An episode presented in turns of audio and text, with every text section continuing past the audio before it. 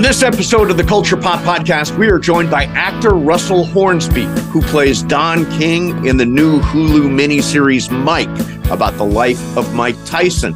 Plus, Sue gets her first experience at the spectacular SoFi Stadium in LA, where the Super Bowl champion Rams play. Don't forget, you can subscribe to the Culture Pop Podcast on Apple, Spotify, and at stevemason.com. And please take a minute. We appreciate this if you leave us a rating and a review. The Culture Pop Podcast is brought to you by the law offices of Jacob Emrani. Accident or injury, call Jacob Emrani. Call Jacob. Hey, it's Mace. If you or a friend or loved one is injured in an accident, the first person you should call is my friend Jacob. When I did this, Jacob was great. He helped me by talking through the next steps, which really put my mind at ease. When you're injured in an accident, you got to have an expert. That's why you call Jacob, just like I did. Call Jacob, 844 24 Jacob. That's 844 24 Jacob, or visit calljacob.com. Call Jacob. Hey, everybody, welcome to the Culture Pop Podcast. I'm Steve Mason. That's Sue Kolinsky. Sue Blue, how you feeling? I have to tell you, Steve, it's been a very, very busy and um, exhausting week. Really? Tell me. Tell me what's going Well, on. I've been shooting this documentary. This is about Silver Friedman, and um, uh, re-explain that. So uh, she, uh, with her uh, ex-husband Bud Friedman, she goes by Silver Saunders now. Okay. Um, they uh, opened up the original improvisation in New York City in, uh, I guess it was 1963. And um, she just never got credit for Hmm. being really the force behind it creatively. He was the businessman.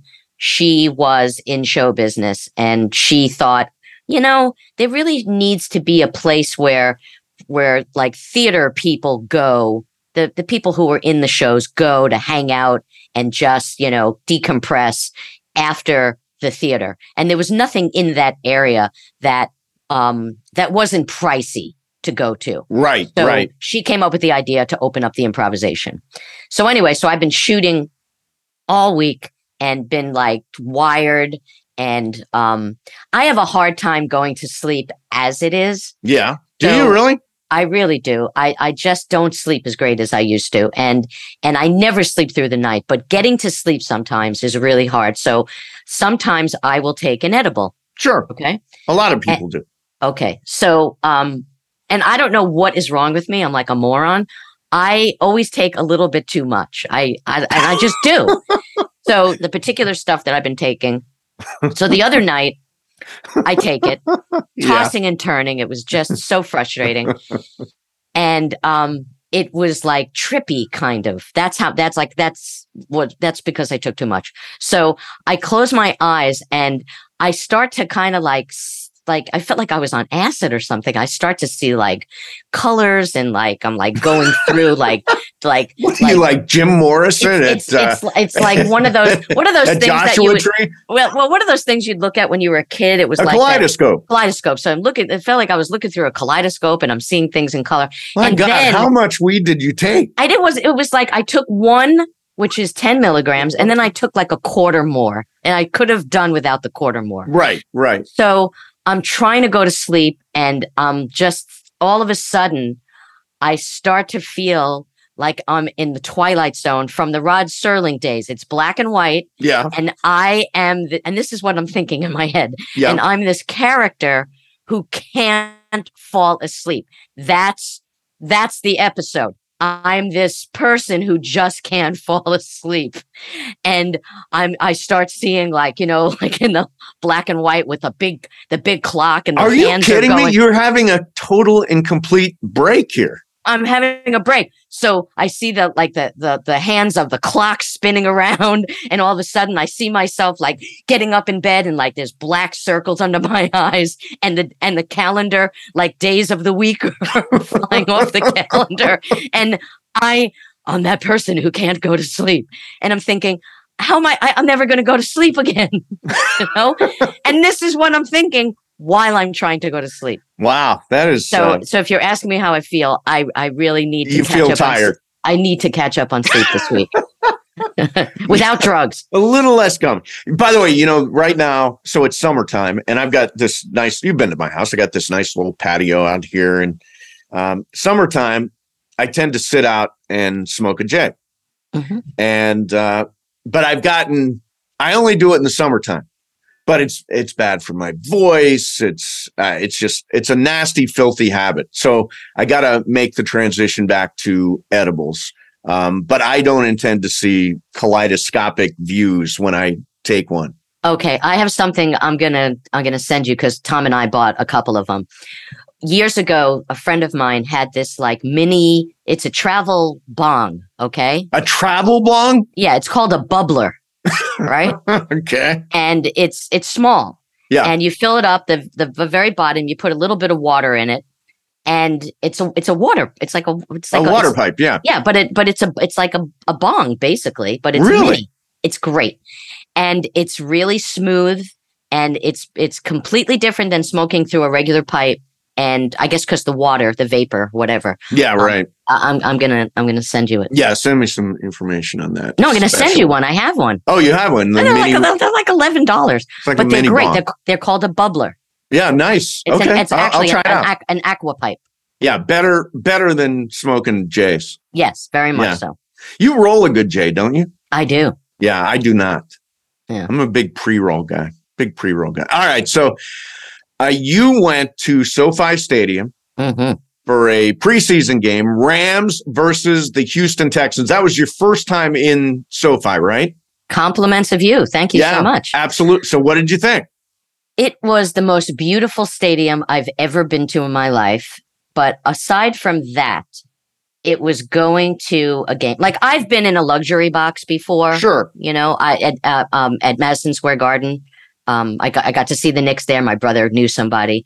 Um, but and I've been to um, a box at um, Yankee Stadium. Okay. But being in this stadium, it's so beautiful. um, and just your seats are amazing. Yeah. Yeah. I mean, right on the 50 yard line, yeah. first row and the first deck up. Oh God, did I pay pay for those seats? I'm sure you did. And the food.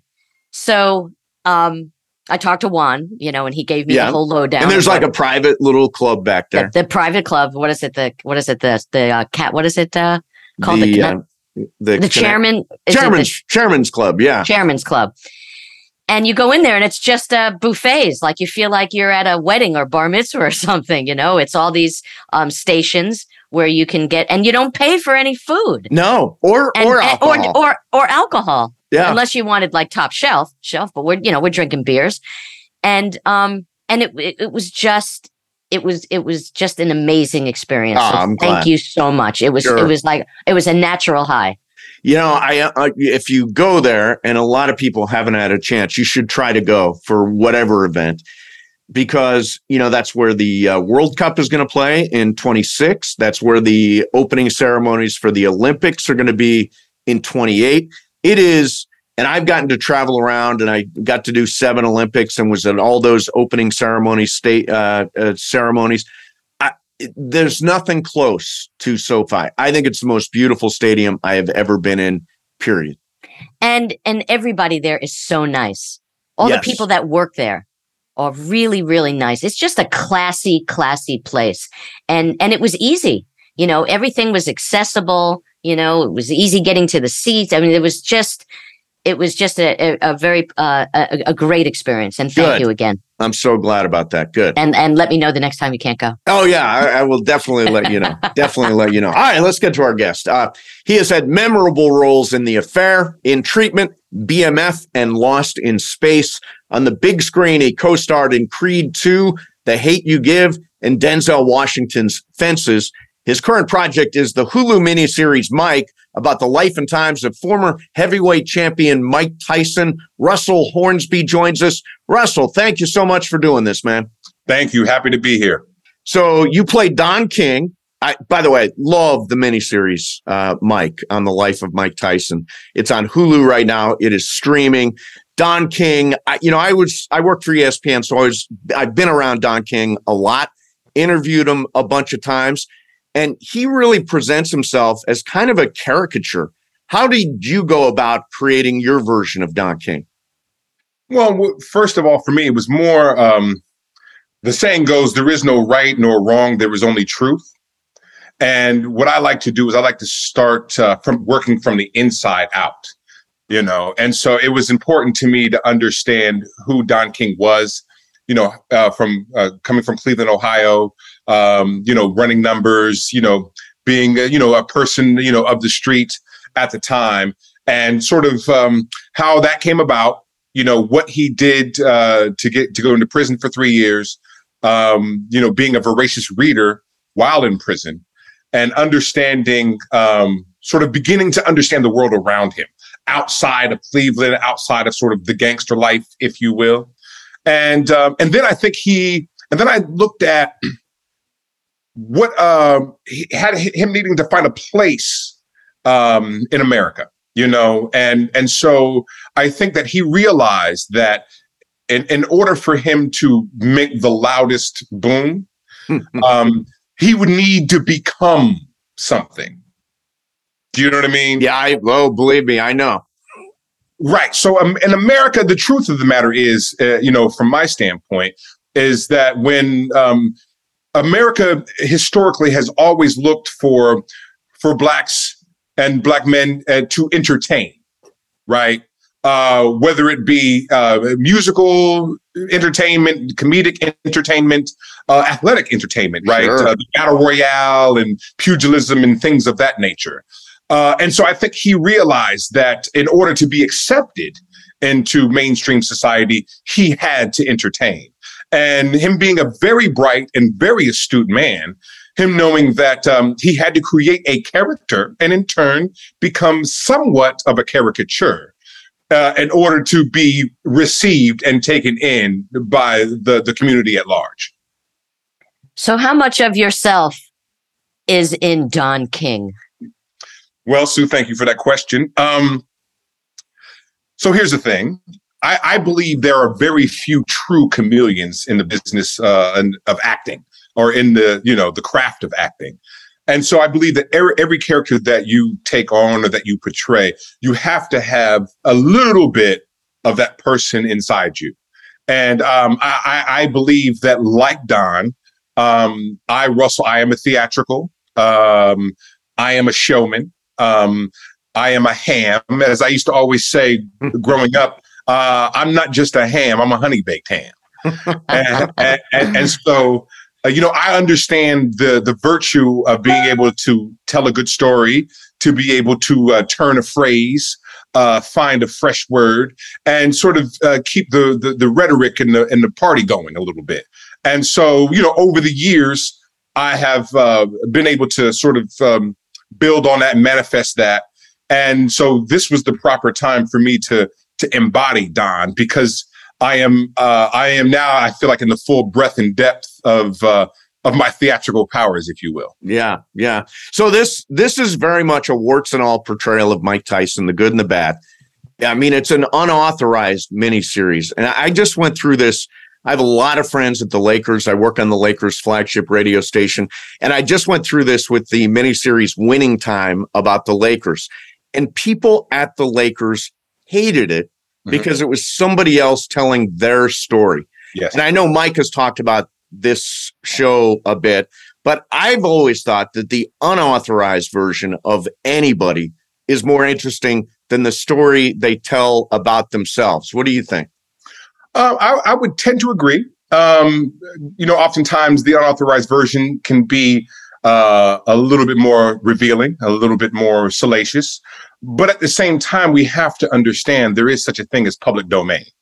And so, you know, every interview um, that uh, Jerry Buss did and Jeanie Buss did over the years, Magic Johnson, James Worthy, all of that is part of the public domain. And so people can always reach back and go find those newspaper clippings, go find those, those video clips and use that to help tell a story.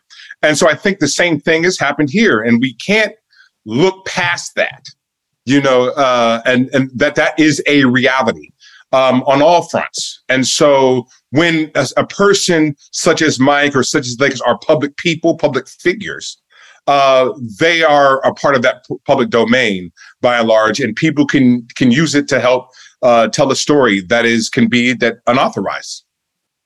Did you see the Undisputed Truth? Did you see the stage show that Mike did? I did not. No, I did not. Oh, you got to see it. Okay. I, I I watched it actually yesterday, and it really amazed me that Mike Tyson. I mean, when it when it first came out, I thought Mike Tyson doing a one man show. You got to be kidding me.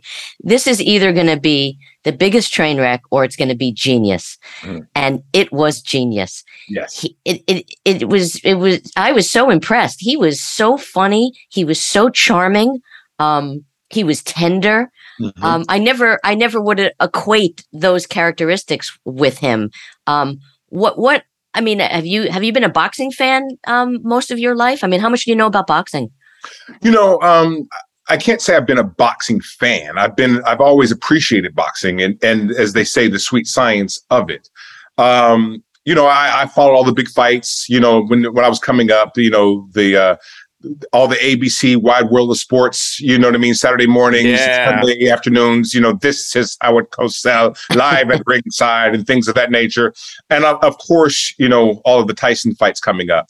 Um, but I think that, you know, when we talk about Tyson and his one man show, I did see clips of it uh, in years past. And the thing is, this is a part of his evolution, right? This uh, this change over time. And the truth of the matter is, is that I think that Tyson was able to find out, discover who he was at his core.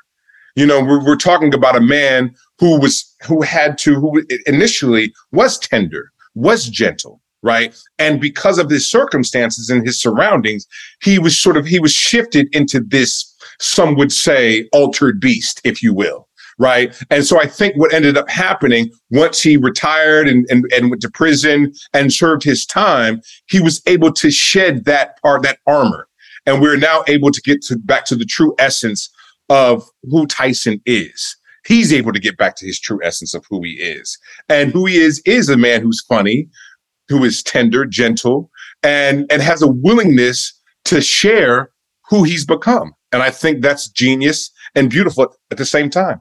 So we'll circle back around to to Mike, but I want to kind of time jump on you because Mhm. you've got- you've got an amazing career, and uh, uh, I you don't I, I read on Wikipedia that you were a football player in high school Yes. and that you went out for the spring musical. I'm curious if you knew you were good and if you felt that you felt like you were going to get a lead in the show.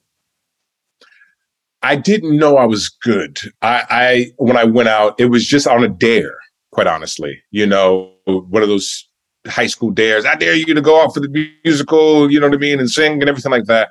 I was like, yeah, I can do it. And um, and, you know, also I went to all boys Catholic high school and the, the girls were there. You know what I mean? Yeah, right, right. You're no idiot. right, right. You know what I mean? And, and girls like to see that tender side. You know, the, the awful sentimental regarding love and all. um, so you know, and but you know what I did realize is that I did have a flair for the dramatic. Uh, there was something else about me, even at 16, that I can shift. Do you know what I mean? And it's that even at 16, there was a theatricality in me um, that I just needed to sort of hone, and and a willingness to kind of just put it all out there at, at such a young age. And I did. I found that to be refreshing for myself. You know, at that at at uh, 16 all the way through high school, which in turn encouraged me to go study uh, theater at, in uh, college. so, like growing up, um, were were there um, movies or or actors that you looked at and said, "Wow, that I would love to do that one day." You know, yeah, uh, Sue, thank you. Uh, yes, there were. My favorite movie at the time, and still to this day, is uh, is The Wizard of Oz. Mm, and and and because it is so theatrical and so expressive and the the lyrics the, the lyric are just so beautiful and and um and say and mean so much. And it really you know as a young kid watching it i've seen it hundreds of times.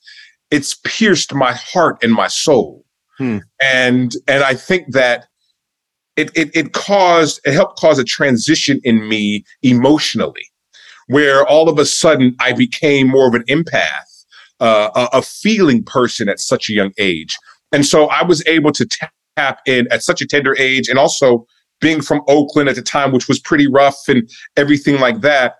I, I was able to shed that um, that gruff exterior and, and, and really tap into an emotionality that um, that a lot of young black men didn't possess at that time. And I think that that one film um, and all of those characters, those those band of merry men and women, um, really helped me, you know, find my theatrical spirit, if you will. Hmm. And also, and one other one was um, Shirley Temple movies. Really? Wow. Yeah, yeah. Um, you know, a- again, her dancing with Bo- Bill Bojangles Robinson, the expressiveness, um, the songs, the music at a young age, it just I, I came alive. You know, watching uh, th- those some of those films. So you've been on some great show. I mean, in treatment, the affair. You won't see this coming, but the one I want to ask you about is Playmakers. Ah. So, so I'm a big sports guy, and I remember the show really well. You played Leon Taylor, yep. veteran running back, getting ready to retire. It's a great look at professional football. The part we don't see the lives of the guys under the helmets. The show did great ratings, mm-hmm. but the NFL wanted it gone. And I, I bring it up because pain meds and violence and drug abuse and guys going to a shrink and a gay player. It was real then and it's real now. The NFL was just really uncomfortable with it, right? Yeah it was prescient. I mean, it was showing a glimpse of what's to come. Uh, and what was to come in sports, but also what was to come in society at large, and and our willingness to talk about it, be open about it, and ultimately be comfortable about it. You know, I'll tell you a story. Uh, I was uh, right after it had come out. Uh, I think about four or five episodes had aired. I was in New York, and I was walking by the ABC right there in Times Square. They had the you know the open window and whatnot. Sure. And I walk past, I run into Stephen A. Smith. Yeah. And Stephen A. Smith says, Hey, Leon Taylor, my brother, how you doing? and he gives me a big old bear. He says, Man, I love the show. He says, But I'm gonna tell you, y'all ain't gonna last long, man. Y'all tell me too much truth. If it don't last long, we're gonna be here long. He said, But I love it though. I love it though. And like, and you know, he knew what he was talking about. That's awesome. Yeah. Oh wow. You know, I wonder if it were on a different network, whether um it it, yeah. it would have lived on because I, I mean, ESPN had too much power of that time, right? So it had it been on HBO or Showtime or something like that, I think it would have still been on because the controversy would have helped propel it forward. So are you a football fan or did you give it up when the NFL canceled your show? Oh no, no. I, am a football fan. I'm a I'm a San Francisco 49ers diehard. No, I'm a, I'm a Rams yeah. fan. We don't like each other. no, we don't, and I'm sorry. That's you know unfortunate for you, but uh, you know I have to respect the Super Bowl. Yep, and uh, and I and I do, but uh, but yeah, no. Uh, I'm from being from Oakland when the when the Raiders went to came to L.A. in '82 was the same year that 49ers won the Super Bowl against the Bengals, and so of course the Raiders are gone and the 49ers go on to win four and five Super Bowls. So, you know, the hometown team you love, you know. Yeah, I don't want to ask you about the NFC Championship game because that thing didn't go your way, right? No, you know, if uh, that's why we that's why there's no more Jimmy G. it's true. It's true. Yeah. So August Wilson is one of the great American playwrights. Mm-hmm. And you had the opportunity to work with Denzel Washington on the film version of Fences. And I can tell you one thing. Denzel, I thought was unbelievable. Should have won the Oscar for that. I forget who won, but I remember Denzel. What was it like working with him on that film, especially given the fact that it was a piece written by Wilson? Uh, it was a dream come true. I mean, I had sort of uh, killed two birds with one stone. Um, I got a chance to bring August Wilson's words to the silver screen, the first major motion picture, and also at the same time was working with Denzel, one of my childhood idols, and one of the the true, I think, one of the greatest actors that Hollywood has ever produced. And so, you know, I, I, felt like I was in good company, that I was, as my mother would say, swimming in high cotton at, at this time. and and also the truth, you know, to be very honest about it, I felt like that gave me my FDA seal of approval, if you will. You know, when you can go from the stage doing fences on Broadway and my Broadway debut, and then go to the silver screen, both working with Denzel and Viola, there's something in there that, that told the public, that told society or the industry at large that this is the one to watch. That this kid, this guy, this man now at 41 years old at the time, is uh, has all the goods, and it really does take um, you know somebody kind of tapping you on the shoulder and saying, "This is it. This is the guy." For the industry to take notice, and they and they did. Yeah, and you know, it's not always a given that if you're in the stage version, you're going to make it to the screen. And even if you're the lead, like you look at someone like Patti LuPone, who was yes. not in the film version of Evita, which was yes. such a crime. Yeah. Um, so you know, you know, I tip my hat to you. I mean, that's you know, that, that says something. I wasn't the lead of the show. You know no, no, no. But the fact that you were in, you were in the show. No, hundred percent. Yes. And they took you along to be in the film. Yeah. Uh, you know, um, I think Denzel had a lot to do with that, you know, wanting to sort of keep the band together, as it were.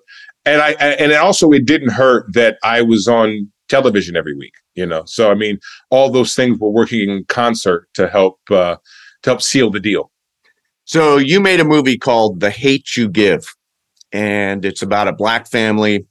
And in the first scene, so it's such a, an amazing, moving scene. You as as the father, Maverick, you've got to give the talk to your kids. And unfortunately, it's a talk that still needs to be given today.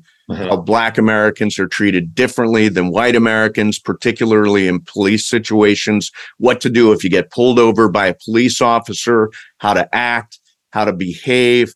Tell me about shooting that scene. And, and when you were a kid in the Bay Area, did you ever get that kind of talk? Uh, second question first. Um, when yes, when I was growing up, I, I did get to talk from my mother and um, other coaches and whatnot. And uh, you know, there were times when I wasn't treated well uh, by the Oakland PD, and um, you you sort of are forced. I was forced to and chose to sort of relive that moment um, while while giving that speech in that scene. Uh, it was very difficult, quite honestly. It was very very challenging scene uh, for me to shoot. I had to step away uh, a couple of times when we were shooting because just because um, I was breaking down um, because it, it, was so palpable for me still, mm. and um, and also, you know, at the time, I um, my second child was born, and so you know I have two boys, and so you're just thinking about, wow, my my you know I had to go through this, and here we are, twenty and thirty years later having to go through this? And will I have to go through this in 10 to 15 years with my own children? And just the thought of that took me to another place where for a moment I could not control my emotions, you know, just for fear of having to do that. And then I was, you know, just able to kind of collect myself and be a professional and go out and just deliver it um, with all of that underneath, you know. Uh, but it was very challenging. But you know, I um, I welcomed the challenge, and I know that it was necessary. And I felt as if, you know, I was the right actor at that time to give that performance uh, because of what I had been through and the level of empathy and the truth telling that I wanted to give. I was a big fan of uh, In Treatment. I thought mm-hmm. it was such a, a brilliant show. And Gabriel Byrne, I mean, I would go to him as a therapist. Yes. I mean, he was so he was amazing. Um, there was a scene that you you did where you had an intense monologue about your dad, and mm. you know, just speaking about what Steve was asking you, like, you know, did you go ha- go through this or whatever? Um, where where where do you find where do you find um, w- you know what you had to use for that monologue?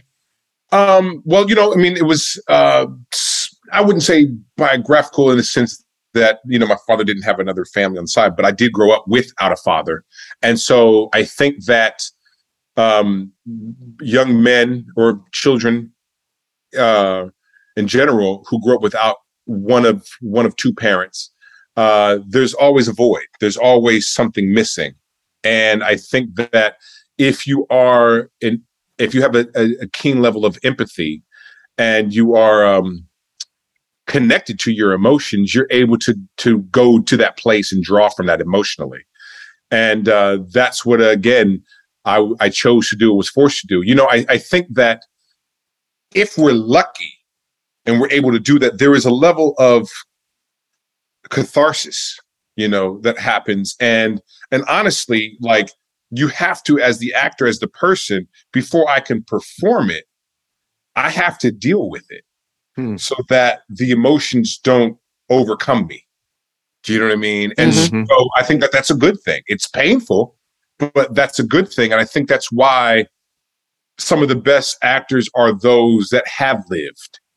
Um, because, you know, uh, the sense of acting is a sense of living and it's it, and it's life. So if you're going to be as honest as one needs to be, you have to be honest about what you're feeling or what you've lived through and gone through and have a willingness to to share that. So you're working with uh, Curtis Jackson, 50 Cent, mm-hmm. on a show called BMF for Starz, and I think there's a second season coming, right? Yes, yeah, we just finished the second season at the uh, the end of June. So you play another dad here, whose yes. uh, two sons are kind of being sucked into a world of crime and drugs, and in Detroit. You're you're a good and principled father, mm-hmm. Uh, struggling musician. Your kid's kind of spinning out of control. Tell me about working on that show, which I think is uh, Curtis Jackson mostly like to work with because this is his kind of brainchild. You know, I, I have to tip my cap to 50 because 50 is has become and is one of those producers that understands that we need to get the best people for the job. And what I've noticed that he has done in his casting is that he has gone out and made it um, a mission of his to get actors. So he's married these worlds where he's gotten personalities to play certain roles, and then he's gotten actors to play other roles. And, mm. and what I mean by actors, I don't just mean somebody who has a willingness uh, or a desire or an ability to simply say lines. You know, I, I'm talking about actors who have gone to theater school, who have trained, who are theatricals, who have spent time in the theater, working, you know, uh, you know, on stage and whatnot and has brought them to the fore and said, listen, these people are talented. They need a platform. They need an opportunity to show their talent. And he gave that opportunity for myself, for my co-star Michole Briana White. There is Patina Miller, who is on uh, Raising Kanan, and and countless others. And so I have to tip my cap for that for him. And so, and now in answering the question or speaking about Charles Flenory, um, what I'm now able to do is, you know, I, I don't know if you've ever heard this saying or this reference. They said that, that there was a time when boats were made of wood and men were made of steel. Hmm. And so Charles Flenory represents a by he's a byproduct of that time, you know, coming out of the 70s into the 80s where men worked with their hands, right? Yeah. Where, where, where you were plumbers, you were woodworkers, you were metal workers, factory workers, and you worked with your hands. And so there was a principle that they were guided by that said a hard day's work for honest day's pay. And so when you come up with that ethic, and that's where you work to pay your bills, to feed your family, to send them to school, to go on vacations, is birthed out of the hard work that one is willing to do. And so now we're talking about being a hustler, a drug dealer, or whatever. To him, that's not hard work. You're cheating. You're hmm. stealing. You're lying. And I didn't come up and and when we come from an America, right, coming out of World War II, that said, listen, we're going to give you all an opportunity to really be self-made, right? And everybody of that time bought into that. Mm-hmm. But what happened is, and that, you know, a lot of men who suffered, who fell back, they were cheated. They were lied to by the system. And I think that Charles and a lot of men, white and black, from that Rust Belt didn't understand that the um, the change or the hustle was taking place. Hmm. And so because these kids are coming up now who were born in the you know late 60s, early 70s are now coming of age, they can see the shift. They can see the hustle happening. Right? And they're saying, "Dad, mom, you don't realize you guys got taken for a ride, right?" Hmm. Hmm. Yeah. you don't real you don't see that, and they're saying, no, no, no, no, no, I'm going to work. And then by the time that they realize that they got hustled, it's too late. The factory has closed. Yeah. There's no jobs. They've run off with your pension and health money. Mm. Right. And so this is our America we're talking about. Yeah. Yeah. Right. And so he's still standing on a principle that he's given to that did not give back. Hmm. And so when we look at America and we look at our my I look at my parents now and, and grandparents and people who are about 15 to 20 years my senior, they got taken for a ride and didn't realize and did and when it was when they had an opportunity to get off, the seatbelt wouldn't let them go. Yeah. Wow. So they couldn't get off the ride, and so they got taken down. Hmm. And so that's that's the problem, right? Right. Follow me.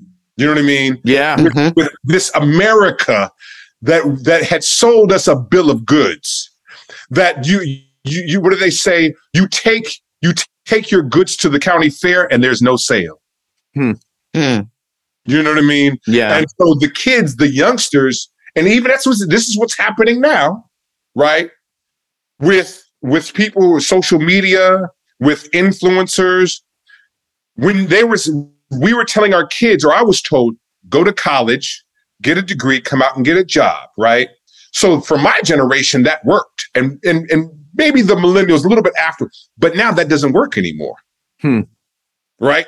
That's it. That's an old paradigm, and the paradigm has shifted. yeah. Sure. The young kids are saying, "Mom, Dad, that college degree is bullshit." Right. Yeah. Right. It's true. It you know what I mean? true. You're, hey, you you got you you got a whole thing of debt that you can't pay off because there's no jobs out here. So a lot of these kids who were 30 to 35 who bought into the system, the system is now changed. Yep. They've Sure. hustled them, right? Yeah. So the younger kids who are in their teens and 20s are saying, you guys get sold the bill of goods. I'm gonna go, I'm gonna go and TikTok my way to the top. Oh yeah. Oh Yeah. Yeah. I'm I'm Right? getting the I'm I'm getting the gold watch, I'm you know, in, in a year or two. I'm gonna be exactly now. I believe we're gonna find there's gonna be something. There's gonna be what do they call? the- Uh, there's a pyramid scheme, a Ponzi scheme in that too. Yeah. So you know, everybody gets in. Those who get in early, you make it, and then whoever's left, you know, at the end, you get caught with no chair to sit down when the music stops. Right. So that's a, my long sort of way Yeah. of speaking about to who Charles Flenory was and what he was about, and also being able to speak to the social structure of America and how it's failed us. So I'm curious. You built this story, this this backstory for Don King, or at least studied this backstory very Mhm. closely. Uh, Charles Flenory, uh, you kind of put him into a historical perspective. Yes. Are are you are you a method actor? No, I would say that uh, I'm a meaningful actor. Hmm.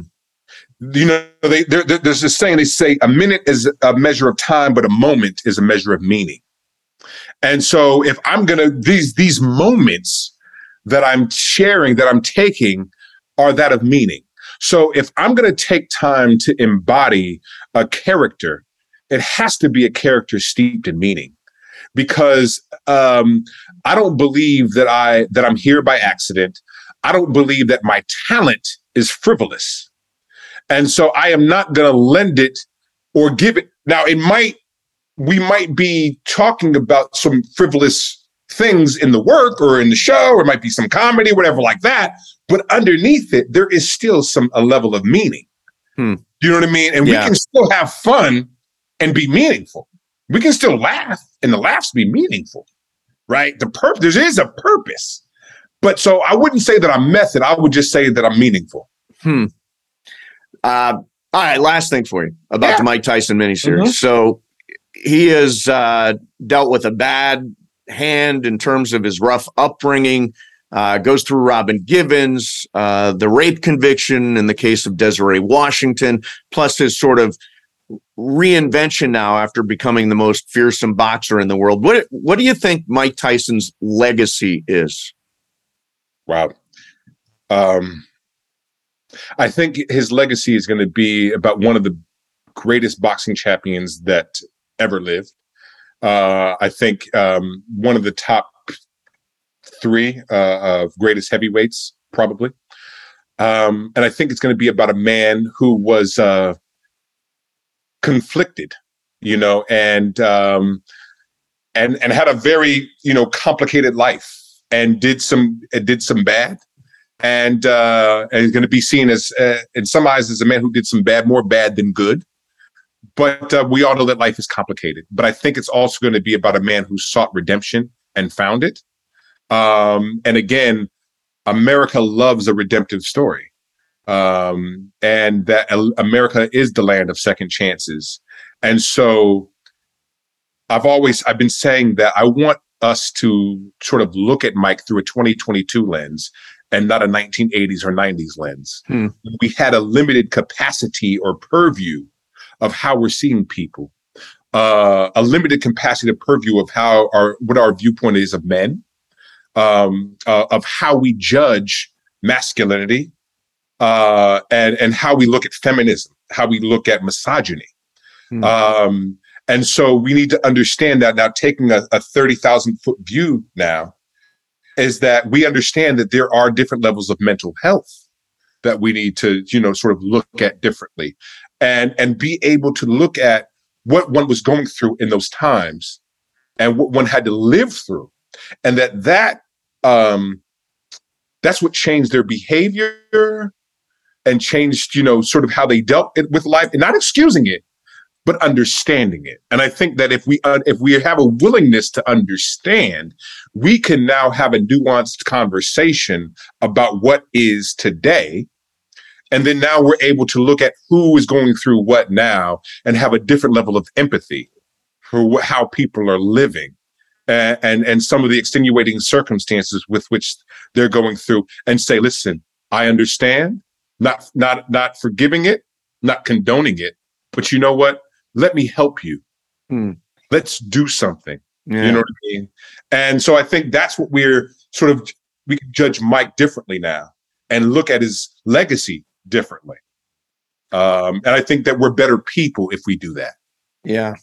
Uh, well, listen, it is a very entertaining miniseries. It's a great miniseries. Uh, Mike on uh, on Hulu. It's streaming now. You play Don King only in America. That's right. Uh, and then uh, BMF is later on this year on Starz. Russell, thank you so much for doing this, man. We really appreciate it. Steve, Sue, it was indeed a pleasure. Thank you so much. And there you have it, Russell Hornsby joining us. Boy, Sue, I mean, that's he's really smart. And what goes into his characters, the the backstory of his characters are are unbelievable. Uh, he he could be the smartest guest we've ever had on the show. You think so? I think so. Who would be number two? I'm trying to think. Who would be number two? Oh, Deepak Chopra. Were you here when we did Deepak Chopra? No. No, he was super smart. Yeah. He was super smart. Uh, I don't know. I think there's a lot of intelligence on the show all the time, regardless oh, yes. of. Oh yes, he was just he was just very very deep as far as his craft. Yeah, I totally dug that. Totally dug that. Um, all right, there you have it, ladies and gentlemen. There is the Culture Pop podcast.